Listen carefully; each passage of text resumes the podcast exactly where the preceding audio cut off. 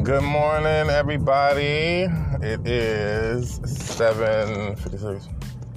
53. I got my clock set three minutes ahead. But I am on my way to work. I just stopped and got my coffee and all that stuff. You know what I'm saying? So, um, you know, my job that I'm going to, it's a really, really easy job. I like it. However, I work with people that tend to want to be lazy. And you know what I'm saying? Me, I just cannot take the bullshit. No, I can't. I say that because people at my job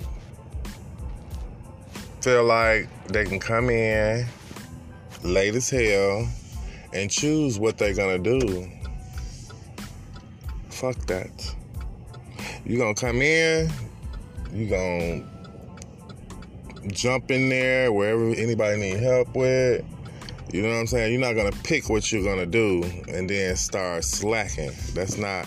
Now I know some jobs, you know, some people gonna allow that, but when I'm working there, I ain't going because I'm a hard worker, and I feel like no matter where I work at, teamwork makes the dream work. So I'm gonna go in here because my, my the head boss he been off for the holiday.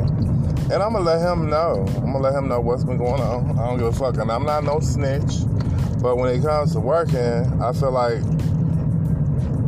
you come to work to work, get paid, you know what I'm saying, and go home. These motherfuckers wanna fraternize and shit. I don't fraternize.